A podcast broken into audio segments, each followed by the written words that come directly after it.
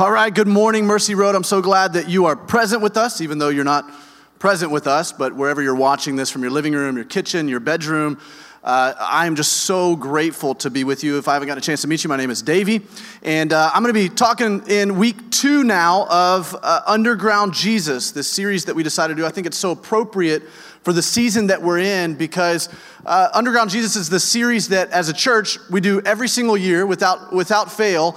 And it's the only series we do every single year because we want to get back to the essence of why this church, Mercy Road, started, and most importantly, why did the church, why did the Big C church, why was it established? Why did Jesus send the church or this organization, this movement of people on a mission? And we want to get back to the essence of that. I want to, I want to start out with a, a passage of scripture. We're going to kind of bring some text and then we'll bring some context to the text. I think it's very important to uh, make sure that we're not just looking at text, but that we understand where uh, this, this context came from so we, we can understand where we came from so we can understand where we are now and where we're going as a group of people. And so this is the text, Acts chapter 2. And we're going to start at the very end of Acts chapter 2 because Acts chapter 2 is a chapter that pretty much every pastor talks about when it comes to trying to get back to the essence of what the early church was meant to be about, and so what we should be about. And this is what it says in Acts chapter 2, verse 42. You can look at it on your Bible or you can power up your device. It says, They devoted themselves to the apostles' teaching and to fellowship, to the breaking of bread and to prayer. Everyone was filled with awe at the many wonders and signs performed by the apostles, and all the believers were together and had everything in common. They sold property and possessions to give to anyone who had need. You see, the early church was experiencing some massive explosive growth. And I need you to understand that this explosive growth had little to do with the fact that they were gathered together. In fact, it had a lot more to do with what happened when they went out, when they scattered away from each other, and, and what they carried with them when they did so. I, I've been thinking about in this whole like quarantine, stay at home, COVID 19 crisis that's going on. Uh, I've been seeing on Instagram so many different people with a lot of different masks and uh, seeing uh, a lot of the creativity that's going on with, with the masks. And uh, this has actually brought my kids' mask. Somebody made two masks for my six-year-old and my five-year-old. And if you can see this, this has uh, uh, it has Mickey Mouse and, and, and, Goofy and Daffy Duck on it. And they loved it. They're walking around the house and they're, they're wearing it and stuff. And so we were trying to explain to them why we wear masks. You see, you don't wear a mask during this time because um, necessarily because you're afraid of contracting the virus. The reason that we wear a mask right now is because you could potentially be a carrier of the virus and not know it. You could be carrying the virus and, and, and it not be evident externally at all with any symptoms. It's what we call an asymptomatic carrier. And as I was thinking about this, I started thinking about the church and the state of the church, especially in America.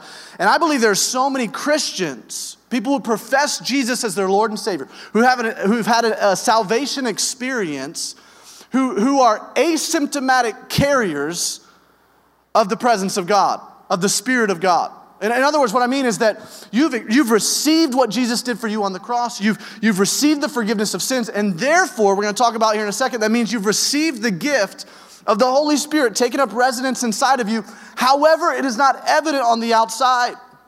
And I think sometimes when we talk about this, this underground Jesus movement, we can mistake it to think that what we mean by underground is we mean hidden or discreet or covert or, or, undetected. And that's not at all what we mean by underground Jesus. You see, the movement of Jesus was not hidden, it was not undetected. It was very, very evident because when you carry the Spirit of God with you, it cannot remain hidden. Unfortunately, there's so many people who are walking around as professed Christians and nobody would know it on the outside. And I just wonder, I wonder today, as you're sitting there, I wonder if, as a carrier of the Spirit of God, do people know? Can people tell? Is it evident, or are you an asymptomatic carrier of the Spirit of God? You see, with the people in Acts, we're going to find out in a second, they experienced the Spirit of God for the very first time. It, made, it was made accessible to everybody, and it completely transformed everything that they did, everything that they were about. It was not hidden, it was not undetected. It was very, very apparent, and it played out in their lives in a couple of different things. We just saw it. They devoted themselves to the teaching, they devoted themselves to the fellowship of with each other, but they also devoted themselves to breaking of bread together and listen, listen, selling off possessions and giving to everybody as they had need. You see, it had little to do with them gathering in a place and worshiping and listening to God's word. That was very important, but that was just the tip of the iceberg. What we mean by this underground Jesus movement is that there is an underbelly of an iceberg, a movement going on that is, is, is, is not hidden, it is not undetected, it is very apparent, and it is the substance, it is the depth of who we are as a church and who the church should be. Because when you carry the Spirit of God with you, friends, it changes everything. It transforms who you are and how you interact with other people. It transforms your motivations. It transforms your desires. And you become a, a carrier of transformative power that changes the landscape of everything that is around you. That's what we want to talk about when we talk about this underground Jesus movement. And so I want to ask you are you a carrier of this? Are you, listen to me, infected with the Holy Spirit? Of God because it will transform a few things. Let me give you a few things that I want you to write down that I believe um, happened to the early church that should happen to us and would transform the way we interact in this current crisis right now with our culture and with our society. The first thing you need to write down is this we are carriers of the presence of God. We are carriers of the presence of God. I just read to you the very end of Acts chapter 2, but we've got to go to the beginning of Acts chapter 2 to understand the significance and what transformed everything about how they interacted with each other. And that is how they begin to interact with God. It says this in Acts chapter 2, verse 1. It says, When the day of Pentecost came, this is huge, the day of Pentecost was 50 days after. Uh, at this time period, the resurrection uh, and the, the, it was 50 days after the resurrection of Jesus which took place three days after Jesus was crucified. It says the day of Pentecost came, they were all together in one place. Why were they all together in one place? Well, they were all together in one place because they were celebrating this Jewish festival known as Shavuot. We'll talk about that festival in just a second and the significance of it. But basically, what that festival was is that everybody would gather to the city of Jerusalem to celebrate the harvest of the wheat the wheat harvest. There were two harvests in the springtime. There was the barley harvest and the wheat harvest. They were 50 days apart from each other. The barley harvest was the harvest of the common man, the wheat harvest was the finer grain uh, harvest. We'll talk about the significance of those and why it plays into this in just a second. But they're gathered there to celebrate this. And they're gathered together in one place, is what it says. The other reason they're gathered together in one place is because this was the key or the formula to experiencing the presence of God. You see, up until this point, the presence of God did not come and, and, visit with people except in isolated circumstances. We see throughout the Old Testament leading up to this that there were a couple of circumstances the presence of God would visit people, namely uh, Elijah. The presence of God visited on Elijah, and, and some powerful things would happen. There were miracles that were performed when the presence of God was there, the anointing of God was there. He laid down on a boy, and the boy was raised back to life. He was able to, um, uh, to, to purify some, some uh, water with, with uh, throwing something in the water. There was some incredible experiences that happened. The presence of God uh, came upon and visited Samson. And, and when, when, it, when it visited Samson, then he was able to slaughter a thousand of God's enemies with the jawbone of a donkey. There was incredible power that happened that came along with the presence of God. But the everyday common man could not experience the presence of God up to this point. In fact, if the everyday common man were to approach the presence of God, it would immediately kill him. Because the presence of God was so furiously pure and clean and holy that our sinful humanity could not coexist with the presence of God. Because at the beginning of time, when Adam and Eve rebelled against God, it fractured the universe, and the sin curse began to, to work its way through the, the universe, and now we are born sinful, and so we are separated from God because of our sin. We are separated from His holiness, and we are separated from His presence. And so, and so the presence of God would, if we were to approach it, it would absolutely incinerate us like we were to approach the, the sun. It's not because God's wrathful or vengeful or mean, it's just because the very essence of who He is, the character and nature of God, is so pure and clean that we cannot coexist with it. But all throughout history, God has always wanted his people to coexist with him. And so when he called the Israelite people together to make a nation, a name, uh, a people for himself, he made a provision. He said, You know what? I want you to experience the presence of God because where the presence of God is, there is healing, there is power, there is freedom, and there is forgiveness of sins. And so, what they did is they created this structure, this sacrificial, this sacrificial structure God handed down to the people and said, This is how you can experience forgiveness of sins and can bridge the gap between you and me. And so, they created a tabernacle or a temple, and within that tabernacle, there was a place called the Holy of Holies. I'm going to show you a, a, a picture of the Holy of Holies right here. The Holy of Holies was where the presence of God would exist. And so before Acts chapter 2, everybody had to come to one place to experience the presence of God. They would come a few times a year with some festivals, and there was one particular festival uh, that there was uh, a sacrifice made for the atonement or the forgiveness of all of the people. And so the high priest, one man, once a year, would go back behind the curtain into the Holy of Holies, and he would take the blood of the sacrifice of a bull and a lamb, and he would sprinkle that blood all over the Ark of the Covenant. I'm going to show you a picture of the Ark of the Covenant right here as well. And the Ark of the Covenant was where the presence of God actually existed, where it resided. This, this, this, is, this is where God's presence took up residence, and once a year, one man, the high priest, would go through all this ritualistic purification to go into the presence of God. Now, now, Jewish tradition tells us, not necessarily the Bible, but Jewish tradition tells us that the, the people were so afraid that when the high priest would go back into the curtain, that if he had not properly cleansed himself to stand in front of the presence of God, then God would, the presence of God would immediately kill him. So they would tie a rope around his ankles just in case, and they would put bells on his cloak so that they heard him fall and bells begin to clang. They knew that he had not properly purified himself and he was struck dead in the presence of God, so they'd pull him out with a rope. So the presence of God was a very serious, serious thing because it was so, so powerful.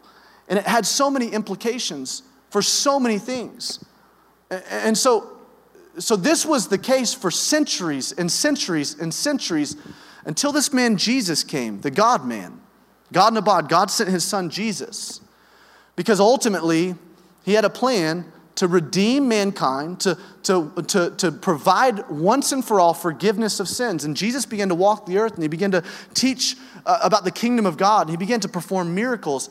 And he began to talk to people about the, the people of God, about the heart of God. He began to focus more in on what God's heart behind some of the, the, the laws that he had put in place. And, and the people at the time were so focused on the laws and meeting the letter of the law. Jesus said, No, no, no, no. It's more about the heart of God and the, the, the people of God, that God has a heart for people and he wants relationship with people. And the religious leaders of the day, they didn't like it too much.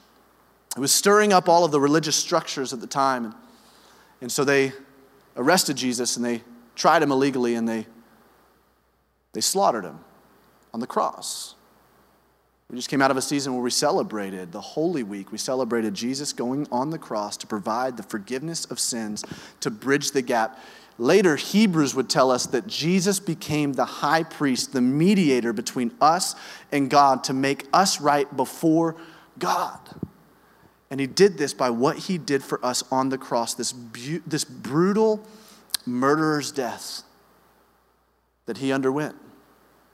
And it says in Scripture that the moment that he breathed his last on the cross, the temple curtain tore in two. The veil was ripped open, and now the presence of God w- was now accessible to every single person who would believe in Jesus for the forgiveness of sins. And, and, and so now, Jesus, three days later, raises from the dead, visits the disciples and over 500 people for 40 days, ascends into heaven, tells the disciples, hey, listen, I need you to go and gather in one place because I'm going to send a helper. I'm going to send the presence of God into your midst so it will transform and change everything about not just who you are, but what you do. And I want to enact and start this movement called the church. And that's why, friends, they were all gathered together in one place. And this is what it tells us in Acts chapter 2, verse 2. It says, Suddenly, while they're gathered in, in one place, a sound like the blowing of a violent wind came from heaven and filled the whole house while they were sitting. They saw what seemed to be tongues of fire that separated and came to rest on each of them. All of them were filled, look at this, filled with the Holy Spirit and began to speak in other tongues as the Spirit enabled them. This is an unbelievable scene. They're filled with the Holy Spirit, and they begin to, out of the overflow of this filling, they begin to share the good news of the kingdom of God with all these people from all these countries who had gathered here for this festival. And, and when they began to share in their own native language, in, in Hebrew or Aramaic, the, the people who were from like Germany or people from like Turkey or people from like France or who had all gathered there, they could hear it in their own language. And they began to hear about the forgiveness of sins and this thing that Jesus did for them on the cross, and that Jesus was the Messiah, that he was the chosen one, he was the long awaited one who would, who would make right everything in this world. And it says that they begin to place their trust in Jesus. And now, the people, filled with the Holy Spirit, became carriers of the presence of God. Like, this has massive implications, friends, for you and I. This means the moment that we received the forgiveness of Jesus by what he did for us on the cross, Scripture tells us the Holy Spirit of God takes up residence inside of us. Like, so no longer does it live in the Ark of the Covenant. No longer do we have to come to one place and gather together to experience the presence of God. Now, the presence of God goes with us. Now, we come to church and we gather together and we worship corporately and we hear God's word being preached. And there is definitely this manifest presence that happens. God's presence inhabits the praise of his people. There's something powerful that takes place. But, but when we gather together, the, the church has not gathered. When we leave, the church has left the building because the Holy Spirit of God resides in each one of us and it, and it steps out into the world Monday through Saturday with us, which is why, friends, listen to me. This period in time, this history that we're, li- this period of history that we're living in is so pivotal. Because although we may have a stay at home order, it cannot affect the impact that we can make as the church because we do not uh, just attend church. We are the church because we are the temple because God's Spirit lives inside of us. This is powerful. We're carriers of God's presence. Come on, the only thing that I can really think of to parallel this would be like the movie Space Jam. We just showed this to my kids, Space Jam. Come on, you know what I'm talking about. You hit them high, hit them high, hit them high, and I'll hit them low. And welcome to the Space Jam. Wave your hands in there. Okay, I'm gonna stop right now. That's just absolute. My wife is gonna be so embarrassed of me for doing that. You know what I'm talking about though? The plot line of this, you got these little aliens that all of a sudden these basketball stars from like the 90s, the really good one, you know, Charles Barkley, Muggsy Bogues, hello somebody, right? They step into these aliens, their talent gets infused into these aliens, and now these things are not puny, you know, uh, uh, despondent, forlorn aliens. These, these aliens now become these powerful, ferocious beings who now see the court differently, who now have a different perspective. They have talent that they wouldn't otherwise have, they have gifts they wouldn't otherwise have. This is what happens, friends, when the Holy Spirit of God takes up residence inside of you and me. We have nothing good on our own that we can offer because of our humanity, but God's presence, His Spirit resides in us, and we begin to see the world differently. We begin to have our eyes open to the things that God's eyes are open to, and our hearts broken for the things that God's heart is broken for, and, and we become carriers of His presence. Let me ask you something Are you a carrier of His presence? Have you received Jesus Christ for the forgiveness of sins? Has the Holy Spirit taken up residence inside of your heart? And listen to me, let me ask you another question. Are you asymptomatic? Like, is it evident? Is the presence of God evident coming out of you? You see, it's, it's seasons like this where we're under pressure, where we have uh, uh everything in our life completely upends, that you begin to see the things that are really inside of us surface. It's like sponge seasons of life. Like, what, when life squeezes us, what comes out of us is what was already in us. And it's seasons like this, friends, where we, as the church, as people who are carriers of the presence of God, have an opportunity to, to let the presence of God flow from us as life is squeezing us. Are you, are you asymptomatic or is it evident? Not only were they carriers of the presence of God, but this also means that we are carriers of God's peace. We're carriers of God's peace. See, what happens when the Holy Spirit takes up residence inside of us is is, is He gives us the peace of God. Yeah, oh my gosh, absolutely. Because of what we received, because of what Jesus did for us on the cross when we believe and receive in Him, there is now the peace with God. We are no longer enemies of God, as Scripture tells us before we come to know Christ, before we receive what He did on the cross. We, are, we now have peace with God.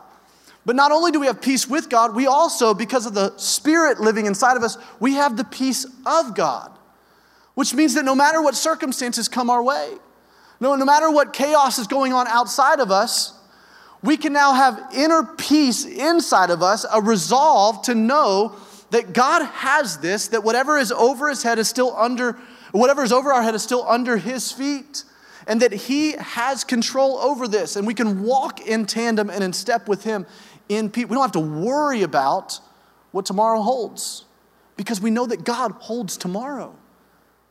And that, that spirit gives us this peace. You see, in Acts chapter 2, Peter gets up, and begins to preach about this peace with God and, and how to be reconciled with God. And it's powerful message. You can go and read it yourself, but I want to read the response. It says, When the people heard this, they were cut to the heart. They said to Peter and the other apostles, Brothers, what shall we do? Peter replied, Repent and be baptized, every one of you, in the name of Jesus Christ for the forgiveness of your sins, and you will receive the gift of the Holy Spirit. How powerful is it last week that we had so many people um, we heard of, and maybe a lot more, over 17 people that got baptized in their bathtub. How amazing is that? I mean, we're celebrating that with you guys, and we love seeing the hashtags, the bathtub baptisms. That was so awesome.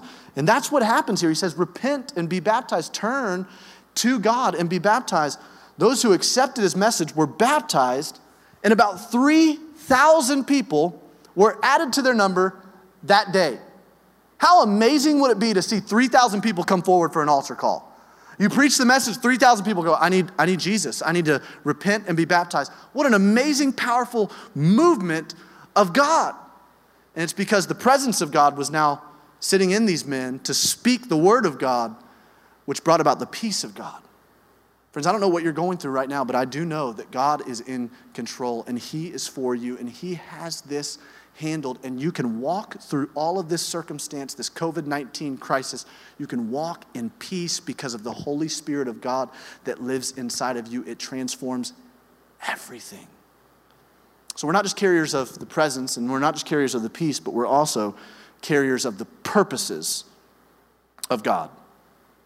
This means we're carriers of the purposes of God.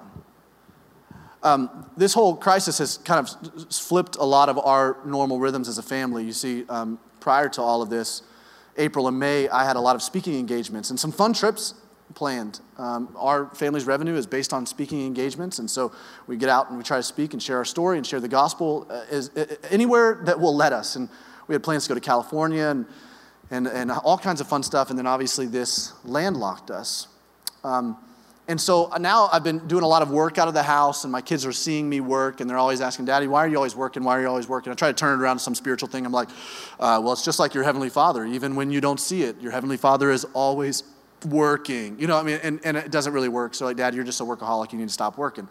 And so I realized this. I'm like, you know what? I need to take some time off. the first couple weeks, we've been uh, pivoting and adjusting as a ministry. We've been killing it. So let's take some time off let's spend a few days just doing some yard work and, and inviting the kids into doing some yard work. So one, so they stop pest, pest, you know, pestering us, like, so, so they'll come and like be busy and work with us.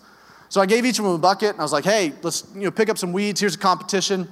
Make everything a competition. It works. Here's let's competition. Whoever has the most weeds at the end of the day, you get uh, the most money. So we'll give you some allowance for picking up all these weeds. And they go around, they do all this, they pick up all the weeds. We have this fun family yard work day. It's fantastic. And afterwards, it was so cool. Um, my son, he wrote me a note.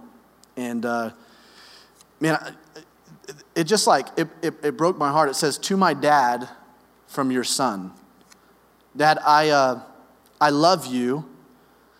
And I love when you ask me to come to work with you. and I love to build things with you. Man, I was, I looked at this, I was like, wow. Like it absolutely broke my heart. I started thinking about this. Wait a minute. This is God's heart. He has invited his people into partnership with him, And the job, the role of us as believers who are carriers of God's Spirit, of His presence, of His peace, we are now carriers of God's purposes. We are now every day going to work with Daddy. I mean, guys, this has been the case for all of history. God has been looking for a people that He can invite to partner with Him in making everything right in this world. God is a God of order, He's not a God of chaos. In fact, He loves to take chaos and turn it into order. From the very beginning of time, when He, when he created Adam, even before creating Adam and Eve as man, he created everything in this world and he, he spoke that creation into existence with the Word of God, the Logos. The Spirit of God was hovering over the earth. And prior to him speaking things into existence, it tells us, Scripture tells us it was chaotic nothingness. I don't know how nothingness can be chaotic, but somehow Scripture tells us it was chaotic nothingness. And yet God began to speak and his Spirit began to move. And that same spirit, friends, lives in me. And it lives in you. And by God's word, it began creating things. And created the plants, the animals, the planets, the skies, the sun, the moon, the stars, everything that we see. And then He created man. And He invited man to create and to join with Him in taking this chaotic nothingness that is our world and bringing it to order. And then Adam and Eve, they fell into temptation and decided to go their own way by eating of the fruit. And instead of them partnering with God in bringing things to order, they partnered with the enemy and they began to bring things to chaos. And this is why, friends, there is chaos in our world. From that moment, sin fractured the universe and it led to this ever increasing unraveling of our universe, which is why we have disease and famine and plague. It's why we have cancer it's why we have death. It's because of sin. And since that moment, God has been inviting his people to join with him in setting things right.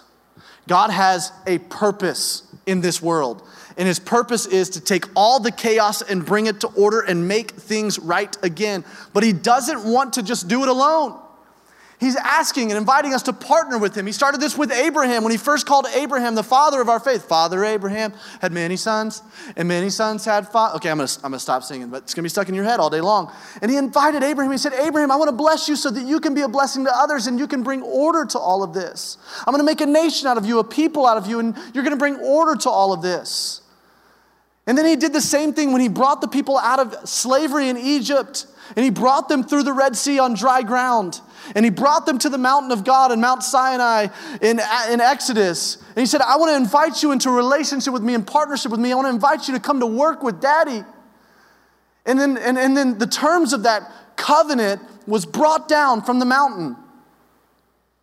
And it says that there was thunder, there was lightning, there was the presence of God that was brought down by Moses, the deliverer from Mount Sinai where God was inviting his people into this covenant to join with him in making and setting all things right. you Remember, I told you at the beginning that in Acts chapter 2, people were gathered together to celebrate Shavuot. Shavuot was the celebration of the bringing down of the law. It was the celebration where they were now entering into this partnership of, of this covenant with God. And God was God was going to bless them to be a blessing to other people. Hmm.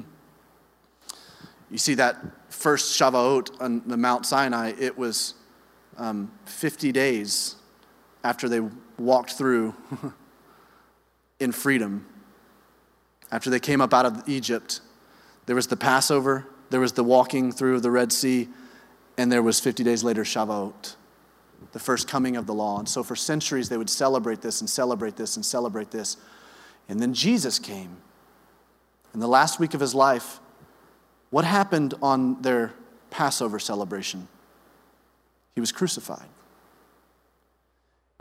And then the very, the very next Sunday, after Passover, the Jews would always celebrate the barley harvest, which was the crossing through the Red Sea. What happened the Sunday after Jesus was crucified? He was risen from the dead. And then 50 days later, they're gathered together, and this time, in celebrating Shavuot, the law doesn't come down, the Spirit of God comes down. You see, the law always points to us, our, our humanity and our sinfulness. It shows us that we, we need a Savior. We need the Spirit of God to come and do something powerful inside of us to, to change us, transform us. Because of the presence, the power, the presence of God, and the, the law that came down, there were actually 3,000 people that were killed the day that Moses brought the law down on the mountain because, because of their sin, punishment from their sin. But how many people did I tell you were brought to new life? the day the Holy Spirit came down, centuries later on that same celebration, oh, 3,000 people. This beautiful redemptive process where God once again calls a people together to say, Hey, I want you to partner with me. Now, the last thing I want to close with is um, you have to understand the essence of this partnership. All of that was context to show you the essence of this. Because when, when they would celebrate, the Jewish people would celebrate the barley harvest and the wheat harvest, these two spring harvests that kind of bookended their spring and summer. The barley harvest and the wheat harvest were celebrated. In the first, the barley harvest was the harvest of the commoner's grain. Like the, it was called the first fruits. And they would celebrate that, and then 50 days later, they would celebrate the wheat harvest. But what's powerful about the wheat harvest is the wheat harvest was a harvest where it was the fine grain, the elite grain, the abundance, the blessing that God brought to them, this um, high level, expensive grain. But what God instructed them when they would harvest their grain is that they would leave the corners of their fields uncut.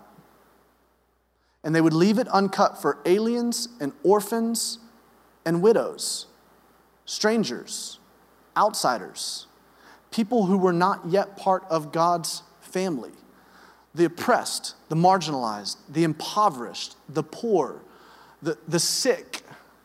They would leave their corners uncut.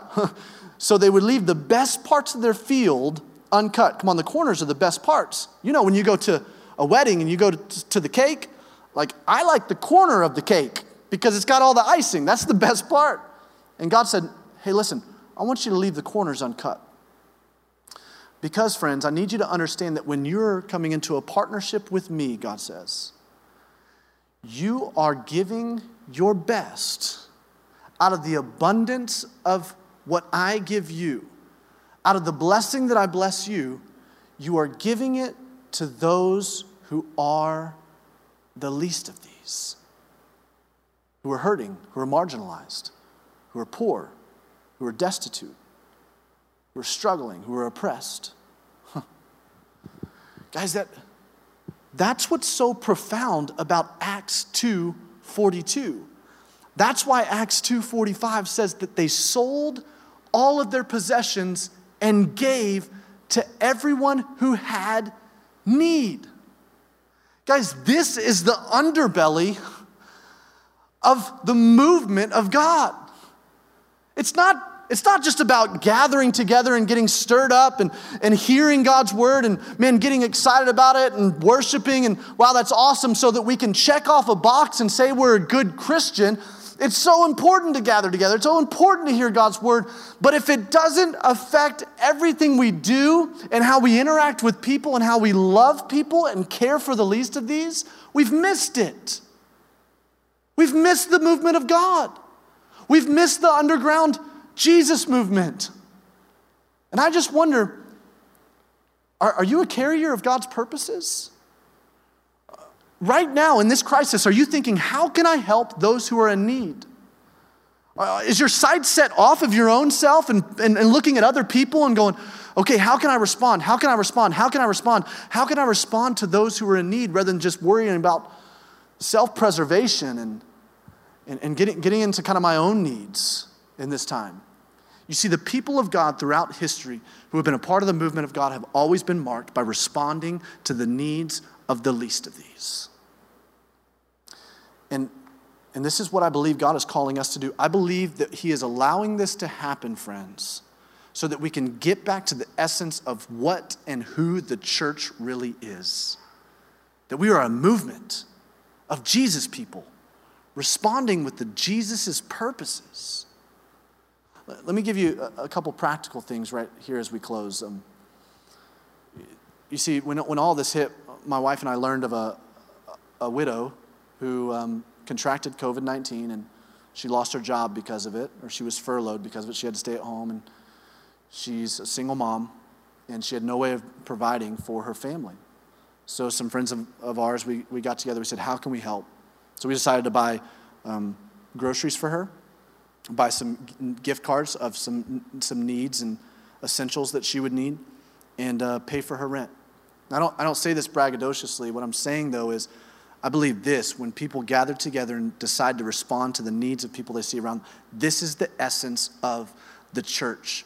Listen, friends, we've got to stop waiting for the government to hand out stimulus packages to, to bring uh, this chaos back to order. Okay, fantastic that they are, but can I tell you something? The church, if the church stepped up, if the church responded, if the church did what the church was designed to do, the government wouldn't have to because everyone would have their needs met